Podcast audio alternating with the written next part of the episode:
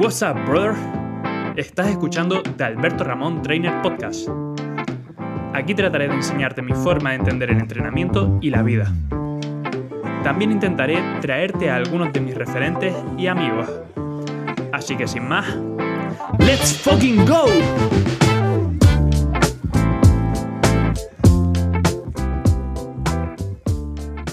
Muy buenas familia, bienvenidos todos al episodio número 11 de The Alberto Ramón Trainer Podcast. He de decir que hoy estoy bastante nervioso, ya que tengo ante mí la oportunidad de compartir charla y café con el que seguramente sea el mayor referente dentro del mundo del entrenamiento en nuestro país. Si llevas un tiempo siguiéndome, significa que te mola el mundo del entrenamiento, del aprendizaje, el desarrollo personal y el emprendimiento. Así que seguro que sabes de sobra quién es el invitado de hoy. Y es que la persona con la que tengo la suerte de compartir charla y café hoy es nada más y nada menos que The One and Only David Marchante, también conocido en redes sociales como Power Explosive. Para los pocos despistados o despistadas que no sepan quién es David, David es graduado en Ciencias del Deporte, pero es mucho más que esto, ya que es un ávido lector, está continuamente en búsqueda del aprendizaje, de aprender de cualquier tema que se le ponga por delante, devora libros y formaciones y está en la continua búsqueda de su mejor versión. Además, no solo esto, sino que también trata de ayudar a cuantas más personas mejor con todo lo que sepa y con todo lo que pueda. Tiene su propio centro de entrenamiento, así como formaciones para entrenadores y emprendedores, y está a punto de iniciar un máster en colaboración con la Universidad Francisco de Vitoria. También cuenta con una comunidad de 1 millón de seguidores en Instagram y de más de 1,5 millones de seguidores en YouTube. Así que estoy seguro de que todo lo que hablemos aquí hoy te va a interesar, seguro que va a quedar una entrevista muy pero que muy guay, y de corazón, David, te agradezco el tiempo que nos estás prestando, espero que todos disfruten de la charla que vamos a tener, y bienvenido a Alberto Ramón Trainer Podcast. Un placer, Alberto. Lo primero, muchísimas gracias por esta pedazo de presentación. La verdad que no sé cómo has apuntado tantas cosas, pero te lo agradezco muchísimo. Y quiero también aprovechar y agradecerle de corazón a la gente que nos está escuchando, que está invirtiendo un poquito de su tiempo en aprender, nos da la oportunidad de que le transmitamos y para mí de verdad que es un agradecimiento tremendo. Sobre todo porque soy consciente de que ahora mismo con los tiempos que vivimos, pues perfectamente podrían estar haciendo otra cosa y no aquí. Podrían estar en Instagram, como bien has dicho, en YouTube, haciendo mil cosas y están invirtiendo su tiempo pues, en formarse, en aprender, en conectar un poquito con nosotros y eso es un regalo. Así que bueno, tú que me estás escuchando desde casa, gracias y que sepas que no son gracias vacíos, sino que de verdad lo siento. Muchas gracias. Comparto al 100% lo que ha dicho David, de corazón te agradezco que nos estés escuchando o viendo en el caso de que los estés viendo por YouTube. Así que sin más, vamos a empezar con las primeras preguntas. La primera de todas tiene que ver algo un poco más con el lado personal tuyo, David, y es que todos te conocemos a nivel profesional, estás continuamente divulgando a través de redes sociales, compartes todo lo que sabes sobre entrenamiento, sobre marketing y sobre emprendimiento, pero me gustaría saber un poquito más sobre ti, un poquito más del lado personal y saber qué es lo que haces cuando no estás trabajando o estudiando. ¿Cuáles son tus hobbies? Pues mira, primero voy a contarte cuál es mi propósito en la vida, que lo tengo súper claro y es lo primero, crecer todo lo posible. Soy un apasionado de la búsqueda del conocimiento, del crecimiento, en todos los ámbitos, tanto personal como profesionalmente. Y es lo que más me gusta, es lo que más me llena y es difícil a veces, ¿no? Pues diferenciar qué es un hobby, qué es trabajo. Porque cuando algo te apasiona de verdad y cuando estás tan volcado a tu vocación, diferenciar es complicado. Por ejemplo, uno de mis hobbies principales actualmente, bueno, desde hace muchísimos años es la lectura, es leer. Pero claro, ¿cuál es la línea que separa leer un libro porque te gusta, leer un libro porque quieres crecer o leer un libro por un crecimiento profesional? Pues realmente para mí es lo mismo.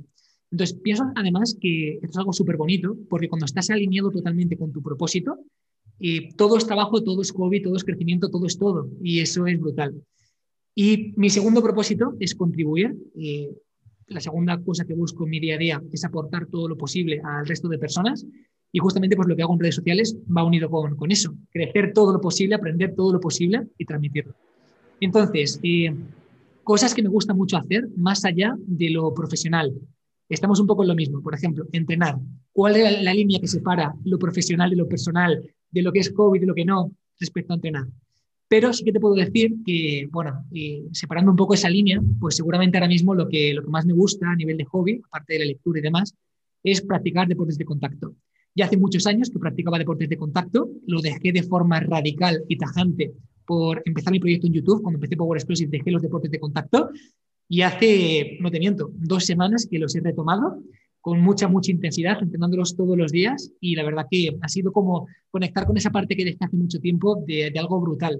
Así que sería mi hobby ahora mismo, que no tiene nada que ver con lo profesional, de momento, y me mola mucho. Qué bueno, cuánto me alegro que hayas retomado eso que tanto te gustaba. Y bueno, solo por curiosidad, ¿cuál es el deporte de contacto que practicas?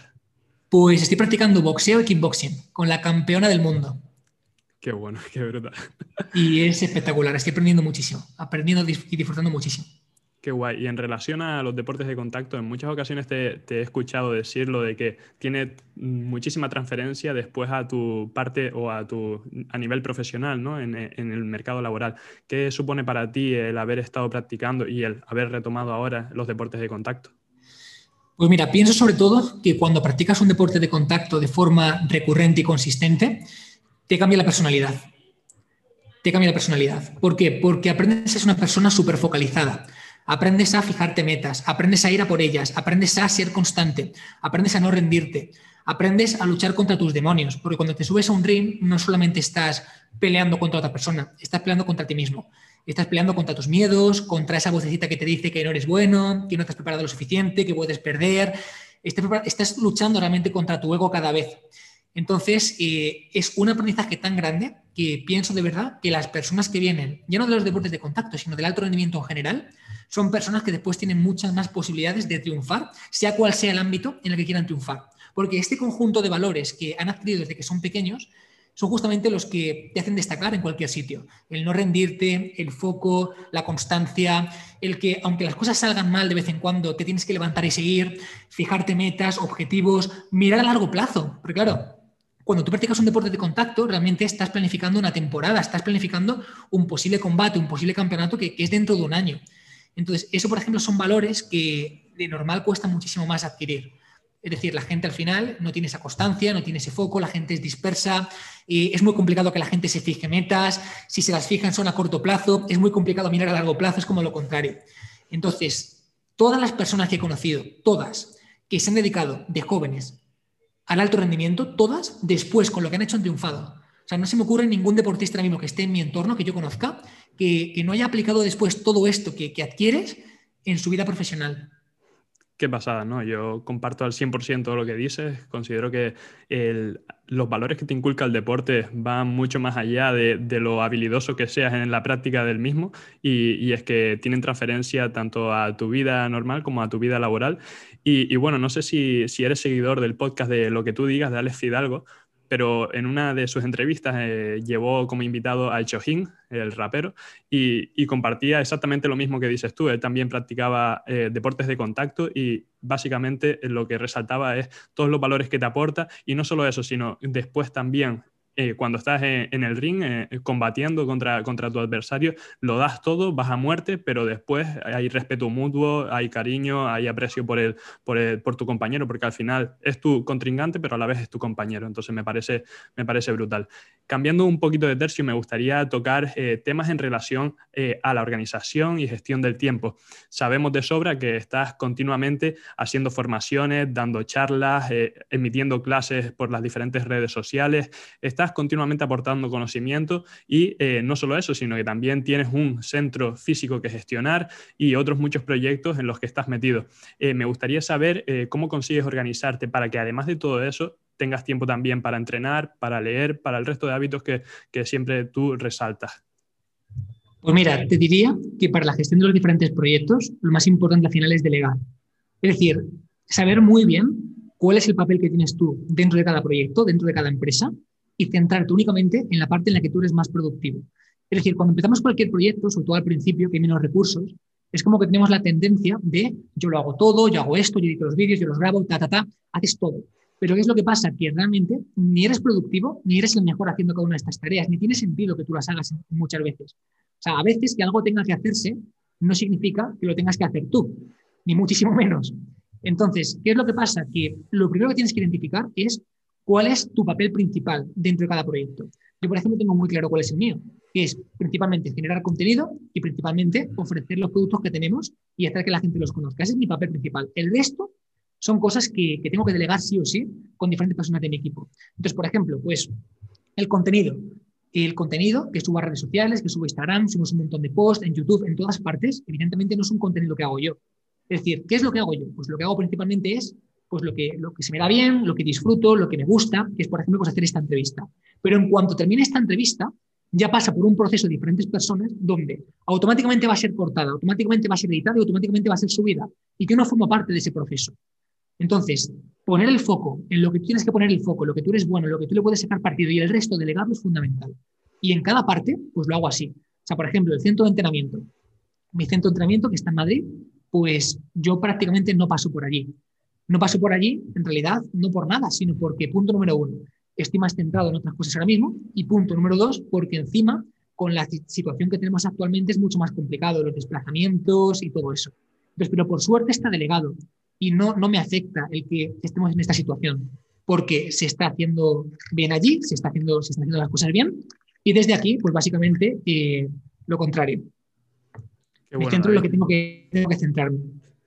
Qué bueno, me parece bestial lo de delegar, pero bueno, como todos sabemos, tú tuviste también tus inicios, como todos los entrenadores que están ahora dando el salto al mundo online y que están terminando carreras y empezando su vida laboral.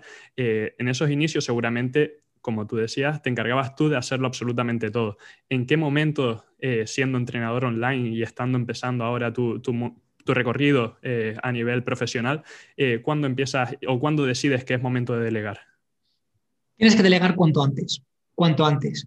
Muchas veces tardamos demasiado tiempo en delegar porque pensamos que tú lo puedes hacer todo, que tú lo haces mejor o que no tienes recursos para hacerlo, pero realmente en el mundo global en el que vivimos ahora mismo, prácticamente la gran mayoría de cosas la puedes delegar porque son pequeñas tareas a, por ejemplo, pues personas en cyber, freelance, o sea, que no es que tengas un flujo de trabajo gigantesco.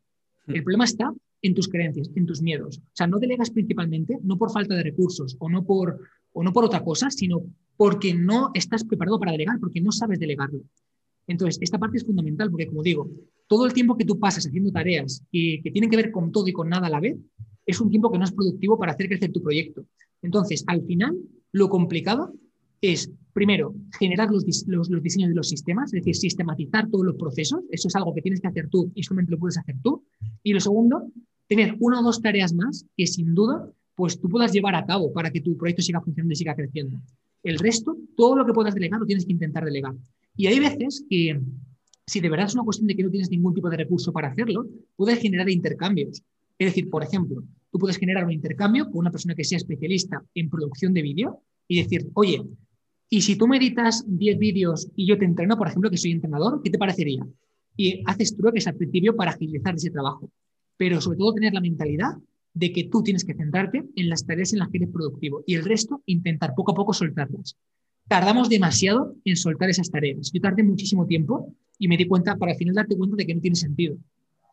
Me parecen brutales esos consejos. Espero que todos los entrenadores y, bueno, en general cualquier profesional que nos esté escuchando tome nota de estos consejos que nos acaba de aportar David. Y, bueno, siguiendo por la línea de la organización del tiempo, me gustaría saber qué es lo primero que haces nada más levantarte y qué es lo último que haces antes de acostarte. Porque Robin Sharma, no sé si conocerás a este autor, el de El monje que vendió su Ferrari, El club de las 5 de la mañana, da muchísima importancia a las primeras cosas que haces en tu mañana, nada más despertarte. ¿Tienes alguna serie de hábitos que hagas tanto al levantarte como antes de acostarte? Sí, siempre que me levanto, lo primero que hago es meditar un rato, después leerme un libro entero, completo, y después irme a entrenar. Son las tres cosas que hago siempre en esa secuencia. Meditar, me leo un libro completo, hago un mapa mental del libro completo y entreno. Qué brutal. Bueno, no sé si lo de la meditación lo has sacado de tu amigo Miguel Camarena, pero me gustaría saber si usas algún tipo de estrategia en concreto en cuanto a meditación o simplemente te dejas ir y tratas de mantener el foco todo ese tiempo que estés meditando. Depende. O sea, hay veces, por ejemplo, que sí que puedo usar alguna meditación guiada y otras veces pues simplemente pues estás en el momento presente o haces un escáner corporal. Hay diferentes técnicas realmente, pero se trata de que como sea está bien. Es un rato para estar contigo, es un rato para no juzgar tus pensamientos, para que cuando vengan pues simplemente los dejes ir y ya está. Y que lo que vaya fluyendo, pues que fluya y listo. Qué bueno. Me gustaría también saber, un poquito pasando al tema de la productividad, si tienes alguna técnica a la hora de concentrarte o a la hora de trabajar, por ejemplo, los típicos pomodoros, que son los bloques de trabajo de 25 minutos y 5 de descanso, se pueden alargar un poquito más en el tiempo. Si usas algún tipo de técnica similar a esta o simplemente entras en estado de flow, de flujo y abarcas todo lo que puedas en ese tiempo que estés concentrado. Sí, sigo uso estrategias y que además me funcionan espectacularmente bien. Lo que hago siempre, antes de una tarea que tiene una alta cognición, que tiene una alta dificultad o que me requiere mucha concentración, es lo primero, hago una, no quiero decirlo meditación, pero una mini meditación de nada, 5 minutos, y fijo el objetivo de esa tarea. Es decir, fijo cuál es el objetivo real que busco con esa tarea y me planteo no dejarla hasta que la termine. O sea, por ejemplo, pues si tengo que contestar emails o tengo que hacer este podcast o tengo que hacer lo que sea, primero, antes de hacerlo, es estar tranquilo y poner el objetivo de lo que buscas con este podcast, de lo que buscas con esa reunión, de lo que buscas con lo que estés haciendo. ¿Por qué? Porque el problema principal es que hacemos muchas de las cosas de nuestro día a día sin plantearnos realmente cuál es el objetivo, qué es lo que estamos buscando con ello. O sea, hacemos las cosas por hacerlas, ¿no? Pues hago este podcast, venga, pues a lo que surja, ya, pero ¿qué es lo que buscas? O sea, realmente, ¿qué es lo que quieres conseguir? ¿Quieres conectar con la gente? ¿Quieres aportarles cierta información? Mira, por ejemplo, voy a contarte qué es lo que yo he hecho antes de hacer este podcast, ¿vale? Antes de hacer este podcast me he planteado un único objetivo y es no repetir información. Ese es mi objetivo para este podcast. Podría plantearme comunicar mejor, podría plantearme, no sé, da igual lo que sea, pero para este podcast, dado que llevo una semana de hacer un montón de entrevistas, no repetir información, porque soy consciente de que cuantas más entrevistas haces, más fácil es rescatar información que ya estaba cerca. Es un sesgo de disponibilidad. Es decir, si tú me haces una misma pregunta que ya me han hecho, lo normal va a ser que coja la misma respuesta que ya di, porque tu cerebro busca hacerlo fácil. Pero si busco no repetir la información, y ese es mi único objetivo para esta entrevista, va a ser mucho más significativo, va a ser mucho más potente que si no me planteo ningún objetivo y simplemente pues estoy aquí por estar. Entonces, en cada cosa que hago, busco el objetivo real de lo que estoy haciendo. Qué bueno, David. Bueno, te agradezco de corazón que te hayas puesto como objetivo ese para esta entrevista, puesto que yo también hice un trabajo de búsqueda y me he informado de todas las entrevistas que has estado haciendo últimamente, de las clases que has dado, y he tratado de formular ciertas preguntas que te lleven a respuestas que igual no suenen tan repetitivas para los que nos estén escuchando, puesto que creo que la oportunidad que me has dado es única y quería aprovecharla al máximo.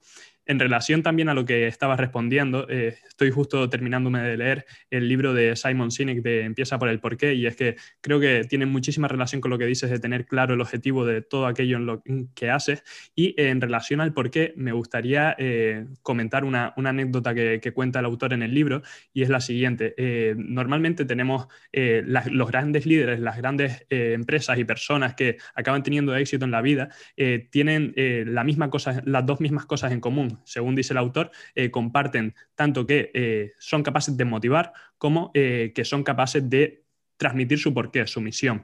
Me gustaría saber, tú, que tienes una amplia experiencia con la gestión de personas y de equipos, cuál es el porqué, cómo lo transmites y de qué forma eres capaz de motivarlos.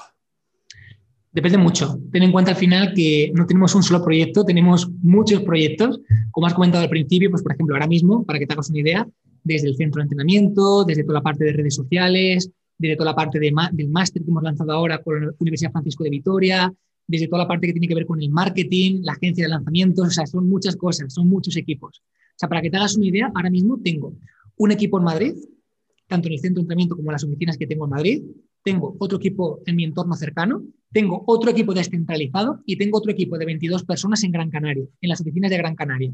Entonces, claro, aquí, que yo estoy en Lanzarote. Claro, entonces al final depende mucho, ¿no? Pues cada equipo requiere una gestión diferente, cada equipo requiere una motivación diferente, cada equipo tiene un objetivo y un para qué diferente. Entonces no es una respuesta tan fácil de dar porque cada segmento de personas están centradas en cosas distintas. Qué pasada, pero ¿usas algún tipo de estrategia para que tus trabajadores tengan claro el porqué? No sé si utilizarás la misma común para todos, seguramente lo transmitirás de diferente manera a cada equipo, pero por saber si usas algún tipo de estrategia o forma de transmitirles el por qué están haciendo lo que están haciendo. Sobre todo ser claros y sobre todo también recordar de forma constante el por qué lo estamos haciendo. Hay una anécdota muy chula que me contó un gran mentor, y es que pues un grupo de exploradores, ¿no?, van a buscar un castillo de oro. Y el Castillo de Oro, aunque se ve a lo lejos, está lejísimo, ¿no? Entonces empiezan ahí por la selva, ahí con el machete todo el rato, tal y cual, y nos llegan, pasa una semana, pasan 2 semanas, pasan 3 semanas, pasan 4 semanas, y realmente, si el que dirige ese grupo no se sube al árbol y les dice, oye, está ahí ya, cada cierto tiempo, las personas se desmotivan, porque llega un punto en el que estás cortando el césped, estás ahí metido en la vorágine, que se te olvida el propio lo que estás haciendo. Estás tan acostumbrado a cortar los matorrales que te estás encontrando, que llega un punto en el que olvidas que tienes un castillo de oro que está justo ahí, olvidas que está cerca, olvidas que vas a llegar. Entonces, justamente pienso que la labor que tiene un líder en este tipo de cuestiones es también recordar cuál es el objetivo común, cuál es el objetivo final, hacia dónde estamos llegando, cuál es la meta en el corto plazo y en el largo plazo que estamos consiguiendo con todo esto. Y recordarlo, porque si no se olvida. Nos metemos en la vorágine del día a día y olvidamos el motivo por el cual hacemos todo. En relación a lo que estás comentando, a tener claro el objetivo final, el autor mismo, Simon Sinek, cuenta en el libro que hicieron una expedición a descubrir el Polo Norte, en aquella época cuando todavía no se había recorrido todo el mundo, y la gran elección que tuvo el capitán, ¿no?, del barco fue escoger de la forma correcta a las personas con las que iba a emprender esa expedición. De hecho, la expedición se quedó perdida en medio, bueno, se quedó atrapada entre bloques de hielo y estuvieron durante muchísimo tiempo atrapados sin posibilidad de contactar con otras personas que les pudiesen ir a salvar. De hecho, fueron ellos mismos los que buscaron la solución acudiendo a otro sitio para buscar a personas que les pudieran rescatar. Y en todo ese tiempo que pasaron juntos, en ningún momento hubo ningún intento de canibalismo, de acabar con la vida de otros, de intentar salvarse quien pudiera y ya está. Pero todo esto surgió porque él fue capaz de escoger correctamente a las personas. ¿Tienes alguna forma tú de seleccionar tus equipos, de escoger a tus trabajadores? Sí, la actitud. Es la norma número 1. Ni currículums, no, la actitud. Evidentemente, para ciertos puestos, pues por ejemplo, hace falta que tenga ciertas características, como que sea graduado, si va a ser entrenador o lo que sea, pero la actitud es lo más importante. Es muy complicado, creo que es la labor más difícil de todas, gestionar un buen equipo y generar un buen equipo, es muy complicado. Y es que realmente es muy difícil. Creo que lo más complicado realmente es saber cuándo tienes que despedir a alguien. O sea, es fácil contratar, pero es muy difícil despedir. Y a veces tienes que despedir mucho más rápido de lo que estás capacitado para hacer. Entonces, lo más complicado sin duda de un proyecto es hacer que los engranajes funcionen, es hacer que la gente que está en ese proyecto, el equipo, funcione. Y sobre todo es que como es tan multifactorial, o sea, al final gestionar un buen equipo es muy complicado porque cada persona tiene su motivación personal, tiene su motivación profesional, tiene sus problemas personales, sus problemas familiares, los conflictos entre ellos. O sea, es muy difícil, muy, muy, muy difícil. Pero realmente, cuando yo valoro, por ejemplo, contratar a alguien, para mí el punto más importante es cómo de comprometido está con lo que estamos haciendo. O sea, ¿de verdad vas con todo o no vas con todo? Porque el resto de cosas se enseñan. O sea, vas a enseñarle cómo ser un buen entrenador, vas a enseñarle a hacer lo que hacemos en marketing, eso lo vas a aprender. Pero la actitud es lo que marca la diferencia. Esa actitud por aprender, esa actitud por darlo todo, que es una persona que tiene buen rollo, que es una persona que no sea tóxica, eso es fundamental. Y, por supuesto, en el momento en el que descubres que una persona no comparte estos valores, tienes que dejar de contar con ella. O sea, por supuesto, no siempre tiene por qué ser tan tajante. Hay veces que puedes intentar reconducirla en otro puesto. Pero puedes reconducirla en otro puesto si detectas que, por ejemplo, pues va a tener más potencial en ese otro puesto, va a ser mejor en ese otro puesto. Pero si es mala persona o es tóxica o no tiene la actitud adecuada, da igual en qué puesto la pongas porque no va a funcionar, no está motivada para ello. Qué bueno, estoy totalmente de acuerdo con eso y de hecho considero que las grandes empresas al final cada vez tienden más a la selección de su personal por esas líneas, ¿no? Por las de las competencias, habilidades transversales, más allá de los conocimientos técnicos que puedas tener, que para ciertos puestos, como dices tú, son de vital importancia, pero que también prima mucho el carácter, la forma de ser de la persona, si es buena persona o no. Y bueno, en relación a esto también, para entender un poquito más sobre las conductas de las personas, creo que en su momento, en una charla que hiciste, una clase que hiciste sobre los libros que más han influenciado tu vida, comentabas que para entender la conducta humana, los libros que más te han ayudado han sido los de Compórtate y por qué las cebras tienen úlcera, de Robert Sapolsky, que lo tenía por aquí apuntado. ¿Cuál es el mayor aprendizaje que te ha dado estos libros para gestionar a esas personas? Bueno, realmente no creo que hayan sido los únicos libros que me han ayudado mucho, pero sí que es verdad que si tuviera que recomendar un libro para entender este tema, posiblemente el libro de Compórtate sea, digamos, como una visión muy global, una visión muy completa para empezar. O sea, evidentemente no ha sido el único, pero sí que es el que recomendaría para aprender sobre este tema porque te da una visión global. Y después, con esa visión global, se puede seguir profundizando en otras ramas. Mira, lo que me llamó más la atención desde el punto de vista de Compórtate es, primero, que te da una visión muy generalista, muy global, que poco a poco va profundizando. O sea, es un libro en el que te muestra pues, claramente por qué tomas decisiones, desde segundos antes de tomarla, desde minutos antes de tomarla, desde semanas antes de tomarla, desde años antes de tomarla, desde tu educación, tus creencias, tu epigenética, tu genética, la evolución, o sea, es acojonante, pero después se meten temas mucho más profundos como, por ejemplo, analizar de forma psicológica por qué las personas, o sea, qué tipo de conductas, qué tipo de procesamientos de la información tienen, por ejemplo, personas que votan a izquierdas o a derechas a nivel político. O sea, es un libro muy completo porque, claro, se mete ya en una profundidad de a nivel cultural, a nivel educativo, a nivel político, a nivel religioso. O sea, es muy, muy, muy global. Te abre muchas puertas. Y además, lo bueno de ese libro, de Compórtate, Sapolsky, es que, primero, es un grandísimo divulgador. O sea, de hecho, le dieron el premio al mejor divulgador del 2017, si no me equivoco, porque es muy bueno. Tiene un lenguaje bastante picaresco, ¿no? Es como que tiene un lenguaje bastante, un humor así como un poquito ácido, está muy bien.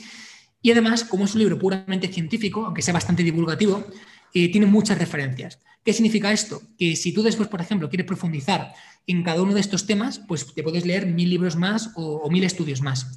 Es por eso por lo que hice esa recomendación, porque realmente te da una visión muy global de lo que es el comportamiento humano. Pero a partir de ahí tienes que profundizar mucho más en la psicología y en otros muchos temas. Qué bueno, David. Bueno, aprovechando que estamos tocando un poquito el tema de liderazgo, de gestión de personas, un poquito relacionado con el mundo laboral, me gustaría hacerte la siguiente pregunta. Y es que ahora seguramente con la amplia experiencia que tienes y todos los aprendizajes que has adquirido a lo largo de todo el recorrido que llevas trabajando, ¿cuál es el aprendizaje o el consejo que le darías al David, como dices tú, de primero de pichón? ¿Qué consejo le daría al David hace unos cuantos años? Pues sobre todo que haga. Que empieza a hacer, que no se bloquee, que no busque ser perfeccionista, porque el perfeccionismo te bloquea y hacer te pone las cosas en tu camino. Te pongo un ejemplo muy concreto. Mira, cuando lancé mi primer infoproducto, hace ya unos cuantos años, yo realmente no tenía nada preparado para lanzarlo. Llevaba tiempo formándome, llevaba tiempo aprendiendo, me había formado con los mejores, sabía de marketing, pero no lo había puesto en práctica. Yo lanzo este infoproducto básicamente porque tengo una situación un poco complicada, de repente me encuentro entre la espada y la pared, fue cuando abrí el centro hace unos cuantos años, tal y cual, y como que fue como una alternativa que encontré como salida a todo esto. Yo lanzo sin tener nada, lanzo mi primer infoproducto sin tener nada, sin tener el contenido creado, sin saber cómo hacerlo, sin tener una plataforma de formación, sin tener nada, de nada, de nada, ¿vale? Esto, por ejemplo, el David del 2012 o el David del 2013 no lo hubiera hecho ni de coña. ¿Pero cómo voy a lanzar un producto si no tengo nada, si no tengo la plataforma? ¿Pero cómo vas a hacer eso? ¿No? Y en ese momento, pues ese David lo hizo. ¿Y qué es lo que pasa? Que cuando te atreves a hacer cosas, cuando dejas atrás ese perfeccionismo y ese afán de control y te atreves a hacer cosas, el universo, o como lo quieras llamar, te pone lo que necesitas por el camino. Total, yo hago un lanzamiento de un infoproducto donde yo no sé cuánta gente se apuntó, no te exagero, 10.000 personas, una burrada, ¿vale? O sea, 10.000 personas lo compran. Pero claro, yo no tenía una plataforma de formación donde hacerla. Imagínate, mis demonios, mi vocecita interna.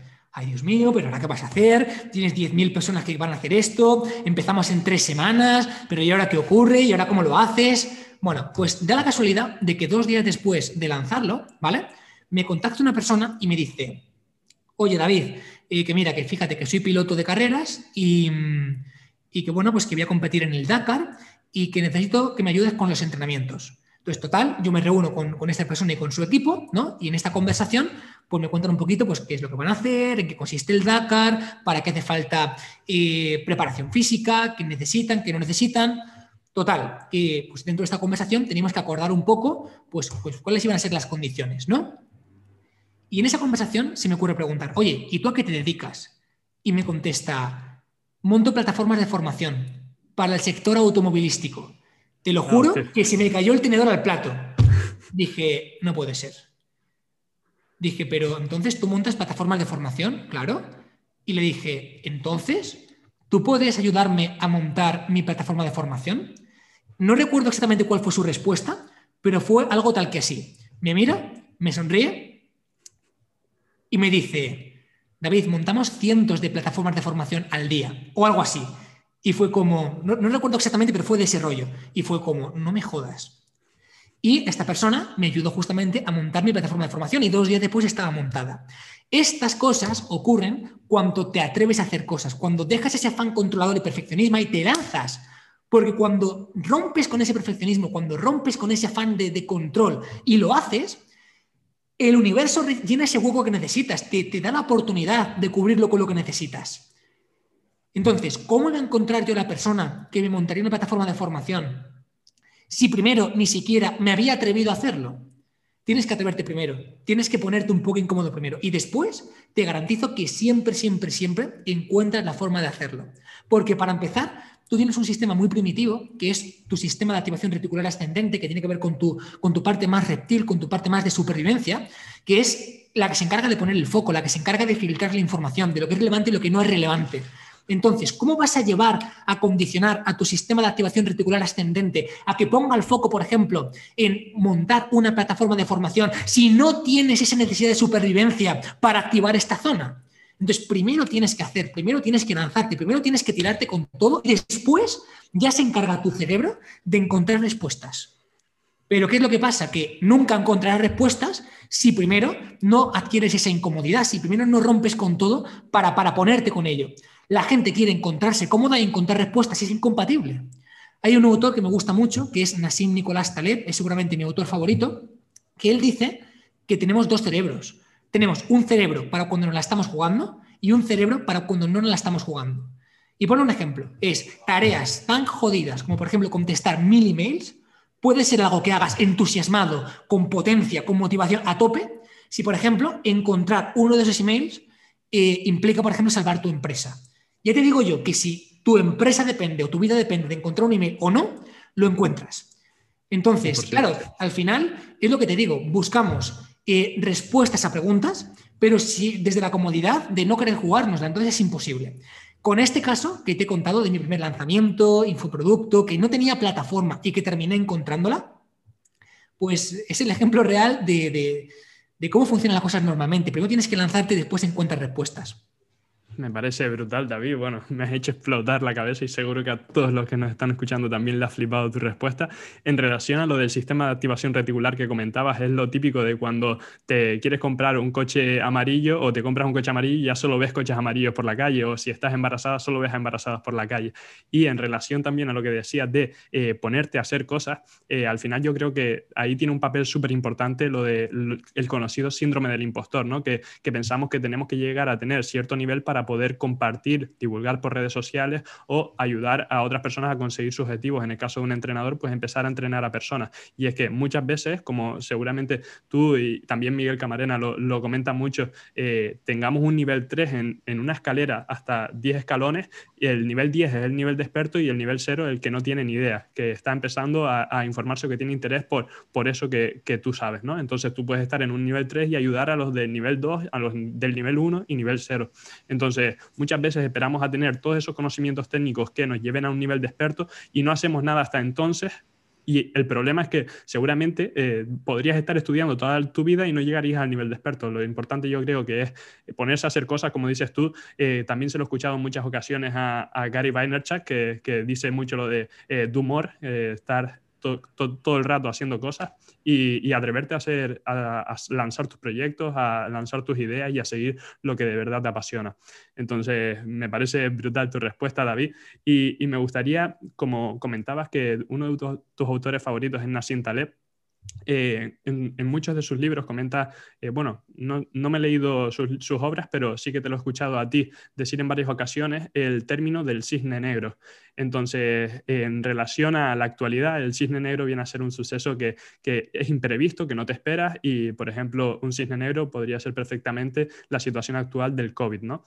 Entonces, ¿cómo crees que ha afectado este cisne negro al mercado actual, al mercado laboral?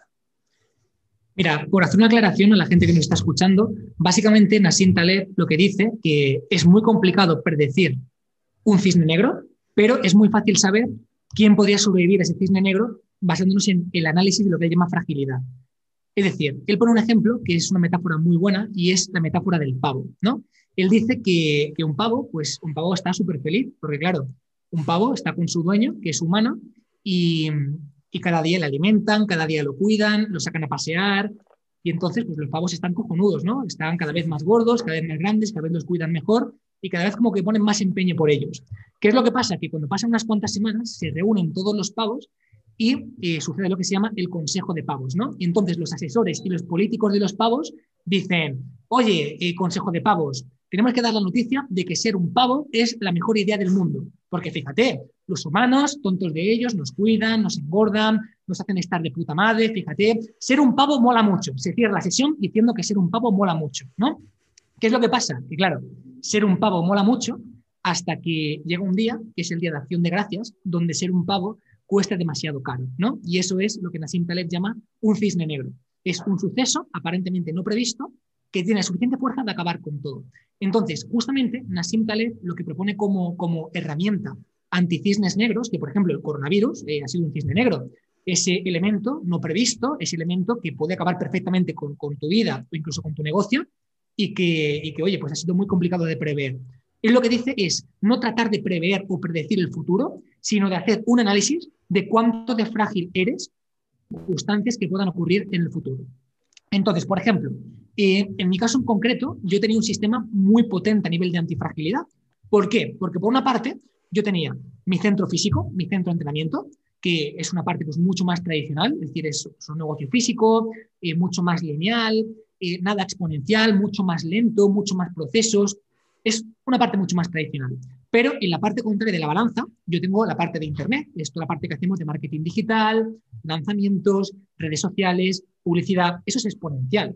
Es lo contrario, o sea, Internet realmente ahora mismo es totalmente exponencial. O sea, tú puedes hacer un lanzamiento y ganar muchísimo dinero, o hacer una campaña y ganar muchísimo dinero, pero puede que de repente Facebook, Google o quien sea te cambie las normas del juego y que ya no lo vuelvas a repetir ese proceso. O que de repente el sector se organice de una forma u otra, el coste por lead sea mucho más caro. Total, que es mucho más exponencial, pero también es mucho más volátil. Es decir, los cambios en Internet son mucho más rápidos. Por ejemplo, pues desde que tengo el centro físico, realmente, salvo por la circunstancia especial del coronavirus, pues siempre ha sido una tendencia muy, muy parecida. No ha habido mucho cambio. Internet no. Internet es mucho más volátil, ¿vale? Entonces, básicamente, lo que proponen Nassim Taleb es una estrategia de altera, es decir, una balanza, donde en un sitio tengas cosas de mucho riesgo, muy exponenciales y muy volátiles, y en otro sitio tengas justamente la parte contraria.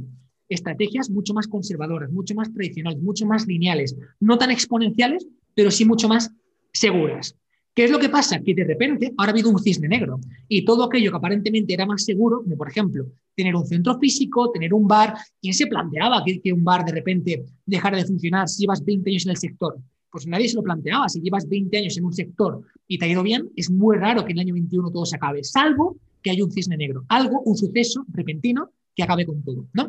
Cuando tienes una estrategia de altera, como en este caso, donde por una parte tienes la parte tradicional y por otra parte tienes la parte exponencial, pues lo que ha ocurrido justamente es eso, y es que la parte tradicional se ha ido al carajo, es decir, pues todos hemos perdido un gran volumen de facturación con todo esto, si digo todos es todos, pero hay personas que estaban fragilizadas en este sentido y personas que eran antifrágiles. Por ejemplo, en nuestro caso éramos antifrágiles. ¿Por qué?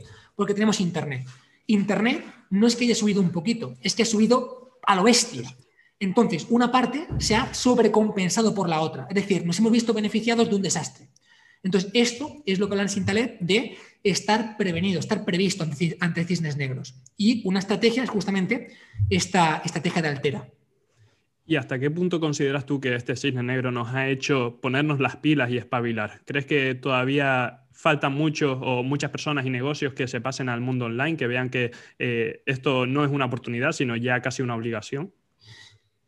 Evidentemente, y no quiero sonar frívolo con ello, eso ha sido una putada para muchísimos negocios, para muchísimas personas en España y en todo el mundo, ha sido una putada, pero ha supuesto un despertar de conciencia. Es decir, todo aquello que estaba previsto para que ocurriera dentro de 5 años o 10 años, ha ocurrido en un año. Es decir, nunca antes, por ejemplo, se han visto a tantos entrenadores, a tantos fisios, a tantos nutricionistas, a tanta gente de diferentes sectores lanzándose al mundo digital. En mi pueblo, por ejemplo, casi todos los bares han cerrado, salvo varios que han reorganizado su negocio y se han puesto como locos a vender online. Es decir, a mandar los pedidos a domicilio a todo el pueblo. Y lo han reventado. O sea, lo han reventado. Yo no sé sus cifras, pero estoy seguro de que han sido buenísimas. Entonces, esto ha sido un proceso tremendo de elevar conciencia, un proceso tremendo de acelerar procesos y un proceso tremendo para que Internet, que era el futuro, ¿no? Ya el presente sea el presente de verdad para todos. Entonces, ha tenido cosas muy malas, por supuesto, no quiero ser frívolo con ello, pero también cosas muy buenas. Y es que ese entrenador, ese nutricionista, ese psicólogo que estaba bien haciendo cosas presenciales, se ha dado cuenta de que hay mucho más y le ha hecho reaccionar. ¿Quién ha sabido reaccionar? Totalmente de acuerdo con eso, David. De hecho, a mí el tema del COVID puede sonar, como tú dices, frívolo, pero me sirvió como clic mental de, oye, ponte las pilas, atrévete a lanzar esas ideas que tienes y que no te atreves o no te has atrevido porque te excusas con que la falta de tiempo no sé qué, con que igual no te va bien por otro lado. Entonces, al final me hizo despertar, me hizo ver que ante mí estaba una oportunidad que tenía que aprovechar y bueno, la verdad es que lo mejor que he hecho es lanzarme a seguir esas ideas que tenía en la cabeza, que rondaban mis pensamientos y la verdad es que hasta en parte agradezco esta situación que se ha dado, evidentemente una situación fatídica para muchísimas personas, para muchísimas familias y sus seres queridos, que esa es la parte triste de este COVID y bueno, como tú dices, los que han sabido aprovechar la oportunidad les ha ido muy bien, como los bares que están cerca de la zona en la que vives, y otros han tenido que cerrar porque no han visto ante esta situación una oportunidad. Me gustaría, en relación a esto que estamos hablando, la situación que se ha dado con el COVID, creo que fue durante este tiempo cuando tanto tú como tu compañero Miguel Camarena empezaron el Club de 0 a 5 y Marketing para Emprendedores. ¿Cómo surge esta idea y de qué manera ayudan ustedes a los alumnos que forman parte del Club de 0 a 5? Pues mira, justamente surge porque durante la pandemia, el confinamiento y todo esto, nosotros nos encontramos con una situación en la que no parábamos de crecer. Evidentemente, como he dicho antes, la parte del centro de entrenamiento pues, se tuvo que cerrar y bueno, pues estos problemas que hemos tenido todos, pero la parte de Internet fue una locura. O sea, para que te hagas una idea, pues es que en cuestión de marzo, abril, mayo, o sea, en cuestión de 3 meses, habíamos facturado todo lo del 2019 en 3 meses, en 2 meses y algo. O sea, era como un crecimiento a lo bestia para todos aquellos que estábamos en Internet y para todos aquellos que sabíamos manejar Internet.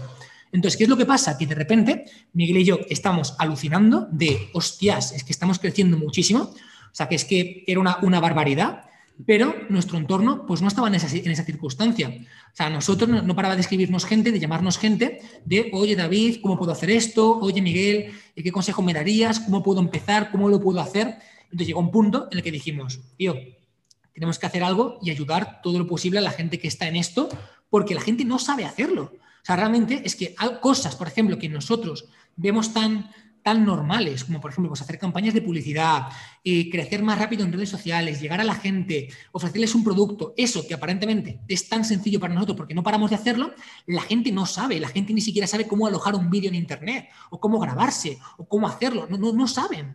Entonces dijimos, tío, tenemos que hacer algo de contribución donde primero a la gente de nuestro entorno podamos ayudarles y después pues a la gente que realmente le haga falta. En un principio pensamos hacerlo para entrenadores, nutricionistas, psicólogos, gente del mundo de la salud. Pero ¿qué es lo que pasa? Que de repente empezamos a crecer muchísimo también con este proyecto y se empezó a sumar gente de todos los sectores. Músicos, tenemos músicos famosos en el club, informáticos, ingenieros, tenemos directores de multinacionales, o sea, que empresas que facturan muchísimos millones al año en diferentes países están con nosotros en el Club 0 a 5. O sea, para que te hagas una idea, un proyecto que empezó en mayo, somos ya casi 1.100 emprendedores dentro del club, casi 1.100, y crecemos a un ritmo espectacular. De hecho, fíjate si crecemos, que ya ni siquiera lo puedes comprar de forma, o sea, ya no puedes acceder de por sí. Filtramos a la gente y les damos una entrevista primero, porque ya con tanta gente no nos la podemos jugar a que entre alguien, por ejemplo, que intoxique el grupo, que sea tóxico, entonces filtramos antes de entrar. Pero si dejáramos manga ancha, yo no sé cuánta gente se podría preguntar, pero muchísima. Entonces, todo surgió porque realmente tenemos mucha experiencia. O sea, tenemos mucha experiencia en el mundo del marketing digital, en el mundo de infoproductos, de la formación online. O sea, estamos todo el rato con eso. Y la gente de nuestro entorno no sabe hacerlo. Entonces, ¿qué es lo que hicimos básicamente? Pues lo que hicimos fue ayudarles, hacer un paso a paso. No es una formación. El Club 0 a 5 no es una formación, es un plan de acción. Porque tú entras y desde el principio tienes un paso a paso de lo que tienes que hacer. Es decir, tú ves una clase y ya sabes lo que tienes que hacer para la semana que viene. desde el punto en el que estés, ves la siguiente y ya sabes paso a paso qué es lo que tienes que hacer, así con todo. Y te enseñamos todo, desde cómo crear las redes sociales, desde cómo hacer que crezcan, desde cómo comunicarle a tu audiencia, desde cómo generar tu producto, desde cómo hacer una oferta irresistible, desde cómo vender ese producto, cómo hacer webinars, email marketing, automatizaciones, publicidad, campañas, todo. O sea, ten en cuenta que es un proyecto de un año donde desde cero llevamos a la gente hasta que lo consigan. Entonces, eso es lo que hicimos. Qué bueno, David. Sí, seguro que les espera muchísimo éxito, ya lo están teniendo, pero de cara al futuro estoy seguro que cada vez se sumará más gente y bueno, las plazas que abran seguramente se agoten en el mismo momento que las sacan. Me gustaría también tocar otro de los proyectos que tienes actualmente y es el del máster en colaboración con la Universidad Francisco de Vitoria, y es que este máster me parece una jodida locura por lo que te he escuchado a ti que has comentado, aunque ha sido poco, pero la verdad es que ha sido un buen aperitivo, y es que dices que este máster no solo te aporta todo lo relacionado con el resto de máster típicos en relación a las ciencias del deporte, sino que habilidades de comunicación también te aportan. Cómo lanzar tus productos o cómo comunicar correctamente ante muchísimas personas. Me parece una auténtica pasada, y no solo eso, sino que también te ayudan a salir con tu proyecto ya montado. Entonces, ¿cómo surge esta oportunidad de lanzar el máster y cómo crees que es el futuro de la enseñanza? Pues mira, para mí fue un punto de inflexión tremendo cuando se abrió la puerta por primera vez para hacer esto, porque montar un máster no es algo sencillo. O sea, pasa por un montón de procesos burocráticos, es complicado. Pero para mí fue como una ilusión y de motivación gigantesco, porque fue como la sensación de decir, hostia, que tenemos la oportunidad de meter el pie en la enseñanza arreglada. Hostia, que tenemos la oportunidad de cambiar la enseñanza desde dentro, desde un punto de vista ya arreglado. Y yo tenía claro desde un principio que no iba a montar un máster sin más. O sea, evidentemente todo lo que tiene que tener un máster lo tiene. Vas a aprender como nadie sobre entrenamiento, sobre prevención de lesiones, sobre redactación. O sea, es una burrada. O sea, para que te hagas una idea, son 60 créditos ECTS, como 300 horas lectivas, 1.500 horas totales. O sea, es una locura. Y más con los mejores. O sea, mejores doctores. Mis mentores también dan clase en este máster. Mis diferentes mentores dan clase. Pero bueno, ya más allá, o sea, digamos que con la parte del máster, cubrimos, digamos, la parte de lo que tiene que ver con el entrenamiento y la prevención de lesiones, ¿vale? Pero yo quería ir un paso más allá. Pero ¿cuántos másters hay actualmente del cual, sí, vale, lo cursas, aprendes mucho de entrenamiento y qué? Si después llegas al mundo laboral y no tienes ni puta idea, no sabes qué tienes que hacer, no sabes a quién dirigirte, no tienes ni idea. Y dije desde un principio, esto va a ser de otra forma. ¿Qué es lo que a mí, por ejemplo, me ha cambiado la vida? A mí lo que me ha cambiado la vida es formarme. Yo he invertido muchísimo en formación en todos estos años. Y hay ciertas habilidades que a mí me han hecho un clic. Por ejemplo, aprender a comunicar. Aprender a expresarte mejor ante la cámara, aprender a generar conferencias, a generar eventos, a hacer webinar, a transmitir mejor, a conectar con tu audiencia, usar herramientas avanzadas de comunicación. Todo eso para mí fue un clic. Aprender, por ejemplo, a leerte un libro al día primero, después a leer tu libro en 50 minutos. ¿Cuánto coño te cambia la vida si aprendes a leer tu libro en 50 minutos? ¿Cuánto puedes aprender a partir de entonces? Aprender a escribir mi libro. O sea, yo he escrito ya 2 libros y este año voy a escribir otros 2 y ya publicar otros 2. ¿Cuánto coño puede cambiar tu vida si te explico paso a paso cómo crear tu puto libro, todo lo que necesitas, cómo hacer el contenido, cómo estructurarlo, cómo lanzarlo, con quién contactar, editoriales, opciones, todo? Marketing, lanzamientos. ¿Cómo cambiaría tu vida? Sientas en este máster, por ejemplo, y te pongo a mi equipo para que lances tu proyecto, para que junto con mi equipo crees tu proyecto desde cero, automatizaciones, a lo que te dediques, da igual. Entonces, para mí esto no es un máster, esto es una transformación. Porque no es te voy a dar información, es vas a ser partícipe de adquirir un conjunto de habilidades que si te esfuerzas vas a ser un número uno, porque todo lo que yo he aprendido, todo lo que a mí me ha hecho evolucionar, todo lo que me ha hecho avanzar, en un año lo vas a aprender. Y eso incluye, por supuesto, aprender muchísimo de entrenamiento, aprender con mis mentores, pero incluye mucho más. Incluye, por ejemplo, el que hagamos un evento online en un plato de televisión que hemos montado, que sean 3 días intensivos sobre comunicación, aprender de forma avanzada sobre comunicación. Otro evento, o sea, para que te hagas una idea, va a ser como un evento al mes más o menos. Otro evento que sea únicamente destinado a lectura rápida, leer tu libro en 50 minutos, en 3 días. Te exprimo para que lo consigas. Otro evento que sea para lanzar tu producto. Otro evento que sea para generar programas de alto valor. Que seas capaz de ofrecer un producto de 2, 3, 4, 5 o 10.000 euros. Otro evento que sea para que aprendas a vender programas de alto valor, para que seas un experto en ventas. Otro que sea en lanzamientos, en marketing, en audiencias, en campañas de publicidad, en escribir tu libro. Entonces, ya no va de información. Esto va de que realmente te vas a llevar puesta un conjunto de habilidades que te van a cambiar la vida. Entonces, para mí, esto es brutal porque es meter el pie en el ámbito reglado, en el ámbito formal, para cambiar desde dentro lo que es la enseñanza. Porque la enseñanza, el problema que tiene es que es muy cognitiva. Todo es información, todo es, venga, pues te suelto información y tú con ella haces lo que quieras. Ya, pero es que eso no cambia a una persona. Porque para que haya un cambio no vale solamente lo cognitivo, hace falta que sea cognitivo-conductual. Es decir, que le lleves a la acción. Es decir, que haga cosas con lo que está aprendiendo. Pero es que ni siquiera hace falta que sea cognitivo-conductual, es que tiene que ser cognitivo-conductual-emocional. Porque ¿de qué cojones sirve que le digas a alguien que haga cosas si tiene miedo a hacerlas? Si tiene un bloqueo emocional que le impide hacerlo. O sea, y todo esto es lo que yo busco transmitir dentro de este proyecto. Es, yo sé que tienes miedos, yo sé que tienes frustraciones, yo sé que hay cosas que te limitan a hacer cosas, pero es que te vas a llevar, por un lado, la parte cognitiva, la información, por otro lado, la parte conductual, porque vas a hacer conmigo lo que tienes que hacer, y por otro lado, la parte emocional, porque yo he pasado por allí, y yo sé lo que estás sintiendo, y yo sé lo que he tenido que hacer para evitar todo eso. Entonces, es otro rollo, es otro concepto. Qué jodida locura, David. Bueno, aquellos que nos estén viendo por vídeo en YouTube pueden ver mi cara y la verdad que con cada cosa que dice flipo más todavía. Así que, joder, sería todo un privilegio formar parte de ese máster y creo que también vas a organizar, lo que estabas comentando ahora, cursos intensivos de 3 días los fines de semana de diferentes temáticas como la lectura rápida, como la comunicación, como ventas. ¿También habrá la opción de esas personas que no tengan acceso al máster de acceder a esos cursos? Sí, he hecho un paquete con todo. Un paquete donde tienes todo lo que hacemos, desde acceso al Club de 0 a 5, desde el máster universitario, desde todos estos eventos, que como digo, es como un evento al mes más o menos intensivo, es lo que llamo eventos de aprendizaje acelerado, son 3 días de inmersión, donde lo que busco no es darte información, lo que busco es que te la lleves puesta. Es decir, no busco explicarte cómo leerte un libro en 5 horas. Busco que de verdad salgas de ese evento leyendo tu libro en 50 minutos. No busco que aprendas sobre comunicación. Busco que aprendas a ser un puto número 1 en comunicación. Y te cuento todo y te hago hacer todo para que lo consigas. Y será como un evento al mes más o menos. Y, como digo, pues tiene una parte el máster universitario, otra parte los eventos, otra parte el Club de 0 a 5 y otra parte la incubadora. ¿Qué es la incubadora? Es ponerte a disposición a mi equipo para montarte tu proyecto. Es decir, por una parte vas a ver la estrategia y todo eso, y por otra parte te lo implementamos todo. Lo que tiene que ver con la página web, lo que tiene que ver con los sistemas de ventas, lo que tiene que ver con las campañas de publicidad, todo. Entonces, ¿qué es lo que he hecho? Es un paquete completo que es muy económico, y después lo que puedes hacer es coger las cosas sueltas si te interesan. Qué brutalidad, David. Bueno, todos los que nos estén escuchando les recomiendo que estén muy atentos a tanto las redes de David como sus correos, porque creo que lo va a lanzar por ahí, que lo va a avisar, así que estén muy pendientes porque yo creo que es una oportunidad única y yo creo que es algo único dentro del mundo de la educación, por lo menos en nuestro país, en España.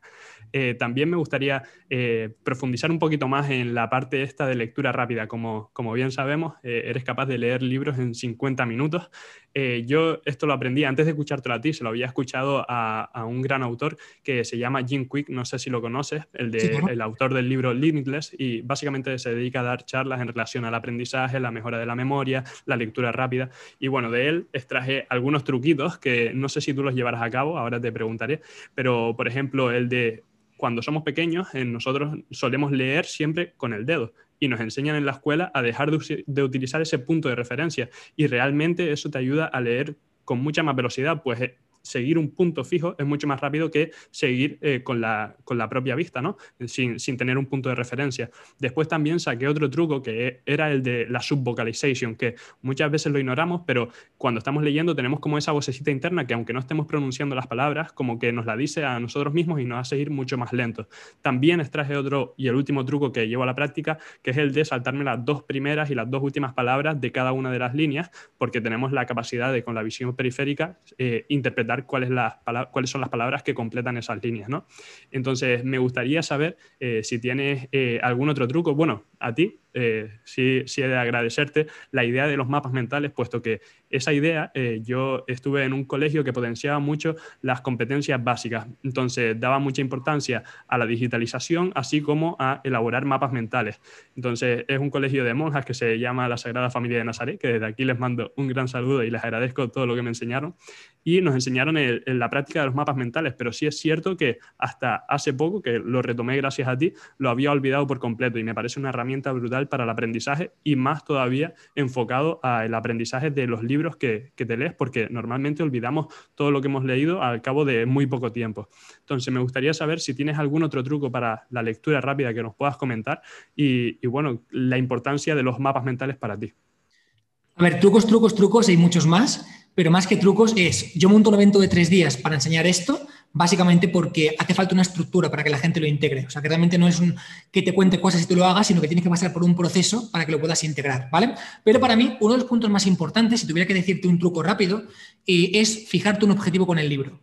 Cuando tú coges un libro, no se trata de leerte el libro porque sí, se trata de qué objetivo tienes con este libro, qué quieres sacar de este libro, para qué lo quieres usar.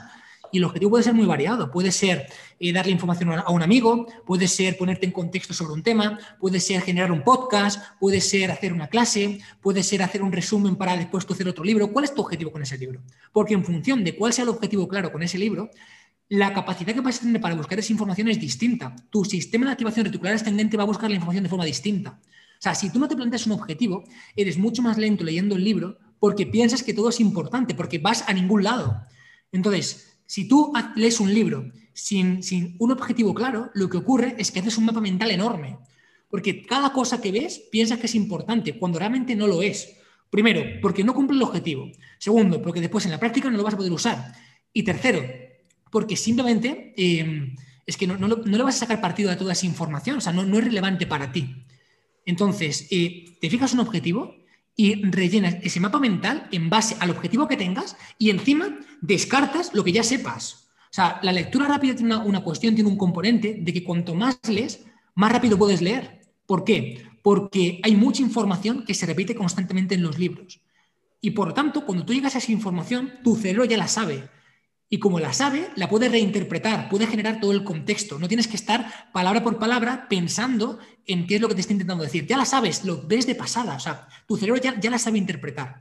Entonces, es muy curioso porque cuanto más libros lees, más rápido puedes leer. O sea, yo, por ejemplo, ¿cómo lo hago? Si yo me leo un libro de Nassim Taleb, que son densos, automáticamente no dejo pasar un mes para leerme el segundo o el tercero. Me los leo todos en la misma semana. ¿Por qué? Porque mi cerebro ya ha generado un mapa conceptual de cómo se comunica ese autor, de cómo se expresa, de cómo organiza los capítulos, de qué tipo de información es relevante, de si al final tiene un resumen o no. Todo eso, consciente e inconscientemente, de forma implícita, tu cerebro lo sabe. Entonces, eso es lo que hace que cuando cojas el segundo libro, te lo leas mucho más rápido que el anterior y el tercero mucho más rápido que los siguientes. Esto, por ejemplo, se puede ver muy claramente. Te pongo un caso. Si tú coges, tú que eres entrenador, un libro de entrenamiento, pues posiblemente tengas cierta soltura para leerlo. ¿Por qué? Punto número 1, porque hay información que ya sabes. Cuando puedes conectar información nueva con información antigua, es más fácil ese aprendizaje, se generan conexiones. Punto número 2, porque es un vocabulario que ya conoces, es decir, tu cerebro es capaz de generar el contexto de lo que está hablando, eso acelera muchísimo. Y punto número 3, porque como digo, pues hay muchas cosas que las conoces, incluso si es lo mismo te las puedes saltar, ¿vale? Si yo, por ejemplo, te diera un libro de La Regenta, si te diera un libro de Don Quijote, pues seguramente fueras mucho más lento, porque es un vocabulario para ti nuevo. O sea, lo que tardas en adquirir es el contexto, es el vocabulario, es la forma que tiene el autor para expresarse. Pero una vez adquieres eso, lo siguiente va a ser mucho más rápido.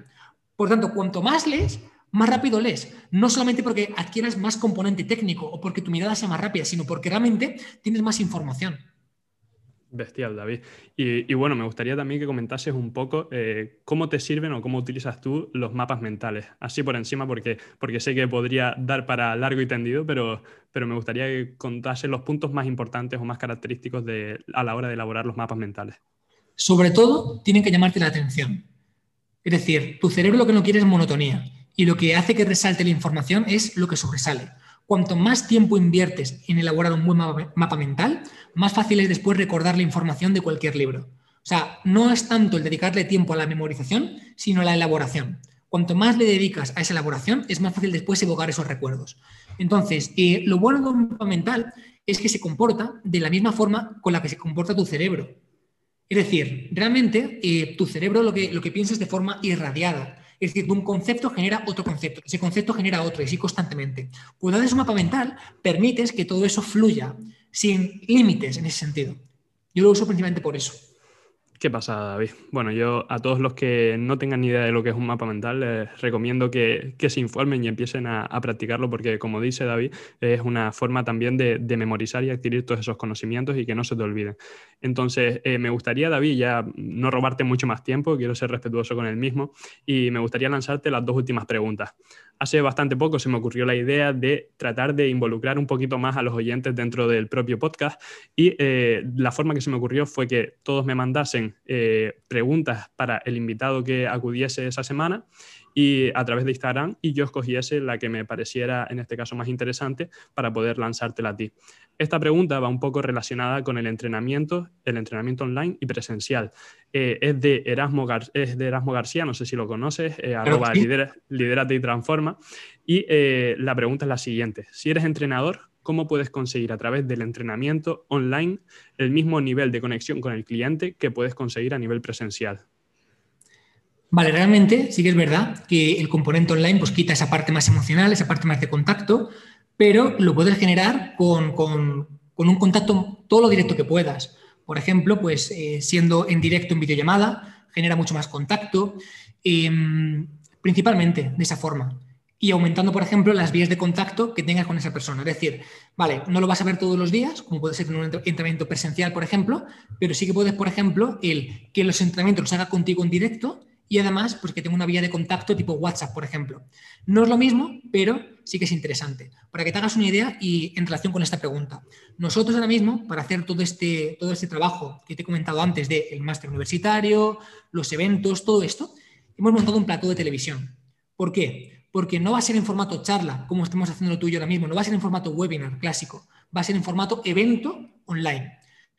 La diferencia es que un evento online permite, primero, generar experiencia. ¿Por qué? Porque hemos puesto una pantalla gigante, 8 metros de largo y 3 metros de alto, con fondos diferentes, una iluminación tipo discoteca, o sea, un escenario, una parte de mesa, una parte de sofá, una parte... O sea, todo esto genera emoción. ¿Por qué? Porque tienes un sistema de sonido de la hostia, donde ya la persona siente que no estás en un Zoom, siente que estás en un puto evento. Lo segundo, todo son televisiones. Aparte de la televisión de 8 metros, todo son televisiones, porque todos se van a ver la cara, todas las personas que están en ese evento. La iluminación, el sonido, la forma, ya simplemente el hecho de que, por ejemplo, sea un evento de todo el día, donde pueda haber interrupciones, donde podamos entrenar para que la gente se active un poquito, donde pueda haber compartir información entre ellos, todo eso ya le da un componente mucho más personal, muchísimo más, porque no es una charla unidireccional, sino que todos forman parte de eso, se están viendo las caras. Entonces, esto, lo mismo, se aplica al entrenamiento. Cuanto más estímulos seas capaz de generar para tocar la emoción, y eso implica estímulo visual, luces, estímulo auditivo, conexión entre las personas, feedback, networking, el que no sea lo típico monótono de que estás sentado, que puedas estar de pie, que involucres a la audiencia, todo eso hace al final que se genere una conexión mucho más humana. Y eso es lo que hay que tender. Por eso hemos invertido en un plato de televisión, para hacer todo esto de una forma mucho mejor. Porque no puedo hacer que una persona, por ejemplo, aprenda de comunicación, de marketing o aprenda a leer rápido si no le involucro con todos los sentidos. No es posible. O sea, de forma presencial es más fácil que de forma online. Hace falta todo esto. Al final es una experiencia y como creo que te he escuchado a ti en alguna ocasión decir, al final con lo que te quedas no es con lo que has aprendido, sino con cómo te has sentido o cómo te ha hecho sentir esa persona, ¿no? La emoción que ha despertado en ti esa experiencia. Y bueno, David, ya para terminar, me gustaría lanzarte la última pregunta. Más bien es una especie de práctica, por así decirlo. Me gustaría que cerrases los ojos durante un momento mientras te llevo a esa pregunta. Y me gustaría que pensases ahora que estás en tu cama, que estás por la mañana, todavía sigues tumbado, te levantas, vas hacia el baño, te miras al espejo y al mirarte en el espejo ves el reflejo de un hombre de 80 años. Eres tú con 80 años. Me gustaría que nos contases cómo te imaginas tú con 80 años, qué crees que vas a estar haciendo en ese momento de tu vida y si echases la vista atrás, ¿cuál sería la cosa de la que más orgulloso te sentirías? Pues veo a esa persona, me siento pleno, siento que he recorrido el camino que tenía que haber recorrido, siento que he ayudado a muchísima gente, siento que me sigo levantando igual de feliz que el primer día que empecé todo esto. Tengo 80 años, pero sigo siendo activo. Tengo 80 años, pero dirijo un proyecto gigantesco. y sobre todo, aun llevando un proyecto gigantesco y ayudando a miles y millones de personas, me siento tranquilo, me siento en paz, me siento conforme y siento que todo ha merecido la pena. Eso es lo que siento. Qué bueno, David. Pues me parece brutal. Yo creo que la entrevista ha quedado espectacular. Espero que todos la hayan disfrutado tanto como la he disfrutado yo y que les haya servido por lo menos para sacar una cosita de aprendizaje que se lleven ya para su día a día. Y bueno, no me queda otra, David, que agradecerte de corazón el tiempo que me has prestado. Sé que eres una persona súper ocupada, así que de corazón te lo agradezco. Y bueno, espero que todos hayan disfrutado. Y simplemente ya para terminar, me gustaría, David, que comentaras, aunque seguramente ya todos te conozcan, ¿dónde te pueden encontrar? Pues en todas partes, básicamente. Me pueden encontrar por Instagram, en @Power Explosive. Me pueden encontrar por YouTube. Me pueden encontrar por email, por ejemplo, pues si esto que hemos comentado, el Club de 0 a 5, los eventos o el máster les interesa, pues que me escriban directamente. David@powerexplosive.com. O si simplemente tienen curiosidad, pues que me escriban y les cuento un poquito más. Y ya está, y me pueden encontrar por la calle, por Murcia, por Lorca, por Madrid, por Canarias, por todos lados. Qué bueno, David. Pues nada, simplemente para terminar me gustaría agradecerles el tiempo que nos han prestado, que nos han estado escuchando o viendo si es a través de YouTube. Me gustaría, si es a través de YouTube, que dieran like y se suscribiesen al canal. Y bueno, si es a través de cualquiera otra de las plataformas en formato audio, como Apple Podcast, como iVoox o como Spotify, te agradecería pues que dejases un comentario y que te suscribieses también a la cuenta del canal. Y poco más, chicos. Muchísimas gracias. Les agradezco de corazón que nos hayan estado escuchando, a ti, David, el tiempo que nos has prestado y nos vemos en el próximo episodio. Os mando un abrazo. Hasta luego.